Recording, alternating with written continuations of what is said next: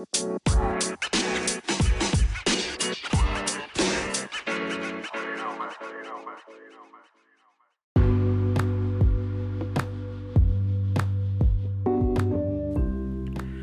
ー、こんばんは横田直也です、えー、いつも聞いていただいてありがとうございます。えーと、今日がですね、えーと、以前から伝えていた毎日の更新っていうのが一旦終わりの日になりましてですね7月の2日からの40日間7月はずっとブログの更新っていうのを続けて8月に入ってからは音声の配信ということで今日が11回目なんですけれども、えーと、本当は8月11日で終わる予定だったんですけどもちょっと1日遅れてしまいましてですね最後の最後にやってしまうっていうあれだったんですけれどもなんならちょっと日付変わっても8月13日になっちゃってるんですけども大変お待たせしましたということで、えー、と最終回やっていきたいと思うんですけれども、えっ、と、最終回何しようかなと思ったんですけど、まあ、いつも通り起きたことからいろいろ考えてる、考えたこと、感じたことなんか喋って今日も終わろうかなと思うんですけど、えっ、と、8月11日にですね、えっ、ー、と、難波の、えスカイオというところでやってた企画展に行ってきまして、機械遺産っていうのにちょっと行ってきました。ちょっとリンクまた貼っとこうと思うんですけれども、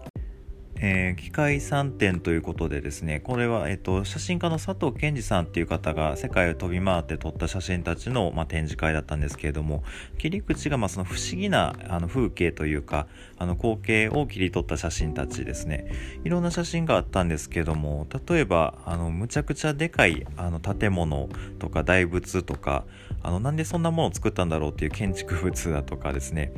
あとはいろんな民族の、えー、風習風俗とかをあの撮った写真だとかあとは、まあ、遊牧民の生活を切り取った写真だとかですね、あと廃墟とかですね、軍艦島とか洋島とか、そういうところの生活風景とかが残っているような写真だとか、なんかそういう切り取り方をしてて、非常にあの切り取り方とその解釈とか説明っていうのもすごく面白かったんで、そのキャプションを読むのも結構、えー、時間かけて全部見てみたんですけども、非常に面白かったですね。で個人的に一番良かったのがなんか例えばその遊牧民の写真があったんですけどそこの遊牧民になんかフランスの親子があの毎年そこで、えー、っとホームステイですね。あの混ざってさせてもらってるみたいなこと書いてあってその目的が結構面白いなと思ったのがあの街中に全てがあるわけではないっていうことをその子供に教えたいっていう目的でそのホームステイをさせているみたいな人たちのことも書かれていたりとかですね。なんかそういう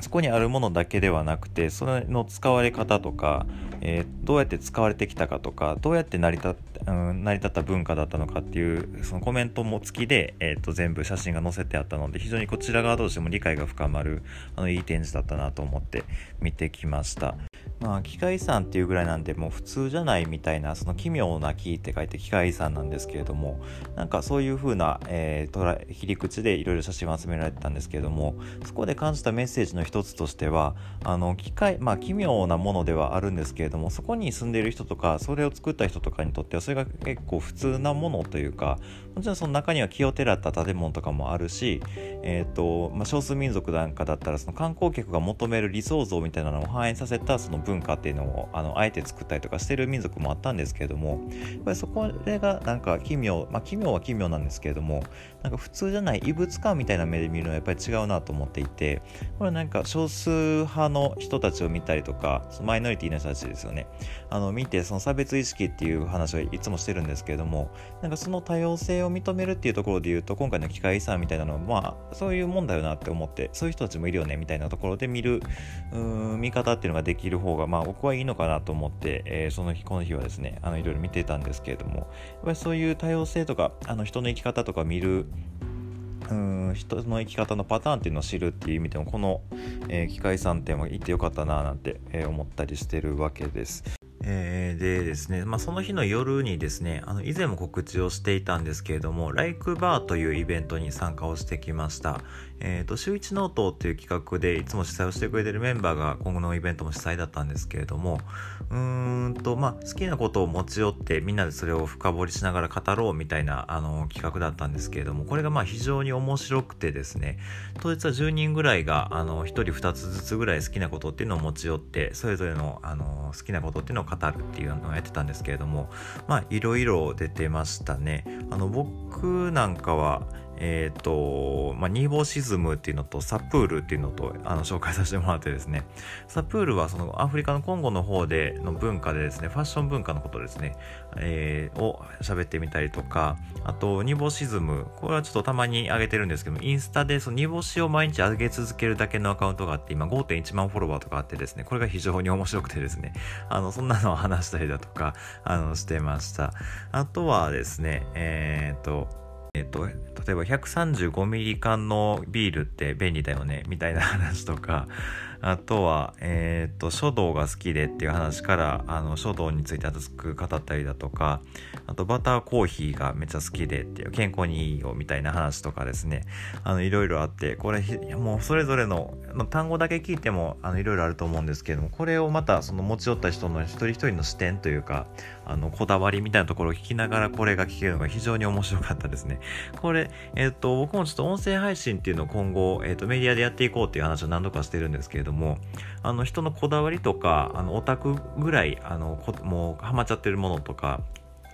それを突き詰めている人ってすごくパワーを持っていてそういうあの突き詰めてる人たちがもっと影響力を持ったりとか注目されてもいいんじゃないかって思っているのでそういうメディアをやっていこうっていうイメージがあったんですけどこのライクバーっていうのに出てみてちょっとその着地点のイメージっていうのもちょっと変わってですねまさにこのライクバーみたいなことがやりたいななんて思っちゃってですねあの今後のビジョンも変わるぐらいいろいろ影響を受けたイベントになりました。でえっ、ー、と一番個人的に面白かったのがですねえっ、ー、といつもお世話になってるは、えー、中津のハワイレコードっていうお店の、まあ、店長さんですかね、えー、の方がき、えー、に来ていただいてまして、まあ、音楽、レコードとか本当に詳しくて、本当にそれ一本で来ていた人、DJ なんかもやったりですね、むちゃくちゃ詳しいんですけど、その人があの持ってる趣味って何なのかな、趣味とか好きなことって何なんだろうって気になって、ねえー、出てきた言葉がですね、えっ、ー、と、テレビ番組っていうことで、まあ、テレビ見るんだと思ってちょっと思ってたんですけど、そのテレビ番組を見る視点が完全にその作り手というか今まで音楽っていうのを本当にまあ研究までいかないですけどもう音楽をずっと見てきてあのこういう音楽はこういう人たちに受けるんだとかこういう音楽の売り方売り出し方をしてるんだとかそういう目線をあの完全にまあ養った上でですねそのテレビ番組を見た時にやっぱり同じような視点でそのこのテレビ番組はどういう人たち向けに作られてるんだろうとかいろんな手法っていうのも見えてきたりとかこのテレビ番組を作る手法で it. は、えーと、音楽ではまだ反映使われてないなとかなんかそういう比較っていうのをする、えー、視点がある方でですねその切り口からそのテレビ番組っていうのを語っていただいてむちゃくちゃこれが僕にとっては面白かったですね。やっぱり一つ何かを極めた人っていうのはその同じ目線で別のことっていうのも理解できるようになるっていうあのすごくいい例だったと思うんですけれどもその何か一つ極めるあの僕はもう本当にオタクになることをお勧めしてるんですけれどもなんかそれのうん僕の中での一つのお手本というか理想像だなっていう話が聞けてですねこの人は非常に、面白かった、日になりました。やっぱり人それぞれあの生きていく中で育ってきた環境も違うしあの見てきたあの好きになるものだって違うし価値観だって違うしその中であの人が持ち寄った好きなことっていうのが比較できたりとかあのくら、うん、話し合える環境っていうのは非常にいいなと思ってですね。あのさっきの、うん、機械遺産でも言ったんですけどもやっぱ普通とかってないと思うんですよね。あのいつも言ってるんですけどやっぱり正解とかあの正しいとかっていうのは結局その時代の文脈によって変わってしまうものであってあのこれがいいとか悪いとかそんなものはもう個人の価値観だとかうーんなんかうん感性で捉えたものっていうものを選んでもう実行していくだけでいいと思ってるんですよ。その好きなものをやればいいじゃんって僕は思ったりしてるんで、ただその好きなことっていうのもやっぱり分からない人が多い。何がしたいか分かりませんっていう 20, 20代とか30代とかやっぱ多いと思っていて、別にそこに悩む必要なんか全くないと思ってるんですけど、とにかくその自分がその何をするかっていう選択をするときに好きか嫌いかっていう判断基準でできる方がいいと思うんですよね。でその好き嫌いっていう基準をあの養うためにはいろんな経験をしてあのこれは好きだったこれはあんまり好きじゃないっていう自分のその好き嫌いっていう感覚っていうのをどんどん磨いてですね、えーと、目の前のことを、まあ、ただ見たもう目の前にあるものを普通に捉えることができるようになればいいと思うんですよ。そこに変なその常識とか周りの考え方とか多数派とか同調圧力とかそういうのが混じるからすごくややこしくてあのただ自分のあの好き嫌いっていう感情とか感覚だけでその、まあ、感性ですよね。それで判断ができるようになればですねあの自分の人生っていうのは自分で作っていくことができるようになるだろうしあの周りのに合わせた人生だとか誰かの人生をあの生きるみたいなことにはなりにくいと思うんですよ。なんで自分のじ今生きている生活とかに違和感を感じている人っていうのはその違和感っていうのがかなり正しいんだろうなと思っているしそれうん周りの流れにその押しつぶされてそういう自分の好きっていうのが主張できないような環境っていうのはどんどん離れた方がいいんだろうなって思っているのでそれを普通にもうただもう普通に考えてあのこうっていうのが言えるようなあの環境だとか考え方視点感性っていうのを養う、えー、ことをした方がいいんじゃないかなって僕は思ったりするわけですよね。そのためにやっぱりいろんな環境、を経験したりだとかあの旅をしてみていろんな経験をしてみたりだとか音楽とかあの芸術とかに触れてあのいろんな非言語情報っていうのを捉えられるようになったりとかまたその映画とか本とかを読んでですね情報っていうのをあの見てあの視点っていうのを養ってっていう、まあ、いろんなんなことからインプットして吸収してですねあの自分磨きっていうのをされたらいいんじゃないかなと僕は思ったりするわけですね。でそうやっているうちにあのさっきも言ったようにその普通に考えてあの自分が好きなことを選んであの好きなことをする時間をたくさん取れる。なんかそういう風な生き方ができていくと思うし僕の周りにはそういう人たちが集まったらいいなと思っているのでもう極力そういう人たちもう自分の人生を生きていく人たちっていうのが増えるように僕はサポートというかあの場作りなんかもしていきたいなと思っているのででまさに今回参加したライクワーなんかがそういう場所だったのであの今回はそんな話もしたんですけれども今回、えー、っとこの音声配配信とかブログの、えー、更新とか40日間いろいろ通してやってみたんですけども結局自分が伝えたいことってそういうことなんだろうなと思ってですね。まあ、一人でも多くですね僕のこの音声の配信だとかブログを通してですねその人生にを良くしていくために必要な考え方があるということを、えー、だけでもですね知ってもらえるような機会が作れたらいいなと思って、えー、とやってみてたわけですけれども、まあ、ちょっとあの冒頭に伝えたように今日で一旦この配信というのも終了になってですね、えー、としばらく本の執筆活動ということで、えー、入らせてもらうんですけれどもまたどっかで、えー、と多分再開なんかはすると思うのでまたその時に話したい内容多分こういう同じようなテーマにはなると思うんですけれどもやっぱり僕の周りにはあの本当に面白い人たち自分の人生にをにこだわりを持って自分の人生をクリエイトしていく人たちそういう人たちが僕の周りに集まるようにあの僕は情報発信を今後も続けていきたいなと思っているのでまたぜひ再開した時はですね、あのー、また聞いていただいて、あのー、いろいろ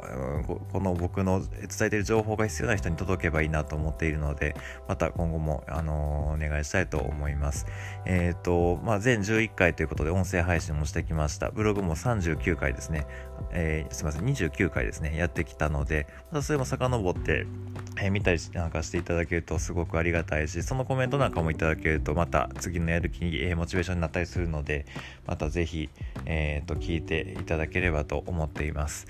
ということで、ちょっと最終回ということで、少し長めにあの話させてもらいました。あの本当に一人でも多くに、えー、の人にこういう考え方というか、えー、届けばいいななんて、え、偉そうに思っておりますけれども、えまたやろうと思っておりますので、えよろしくお願いします。ちょっと遅く、え遅い更新になってしまいました。また、ええまた配信できる日を、え楽しみにしてますので、よろしくお願いします。では、さようよなら。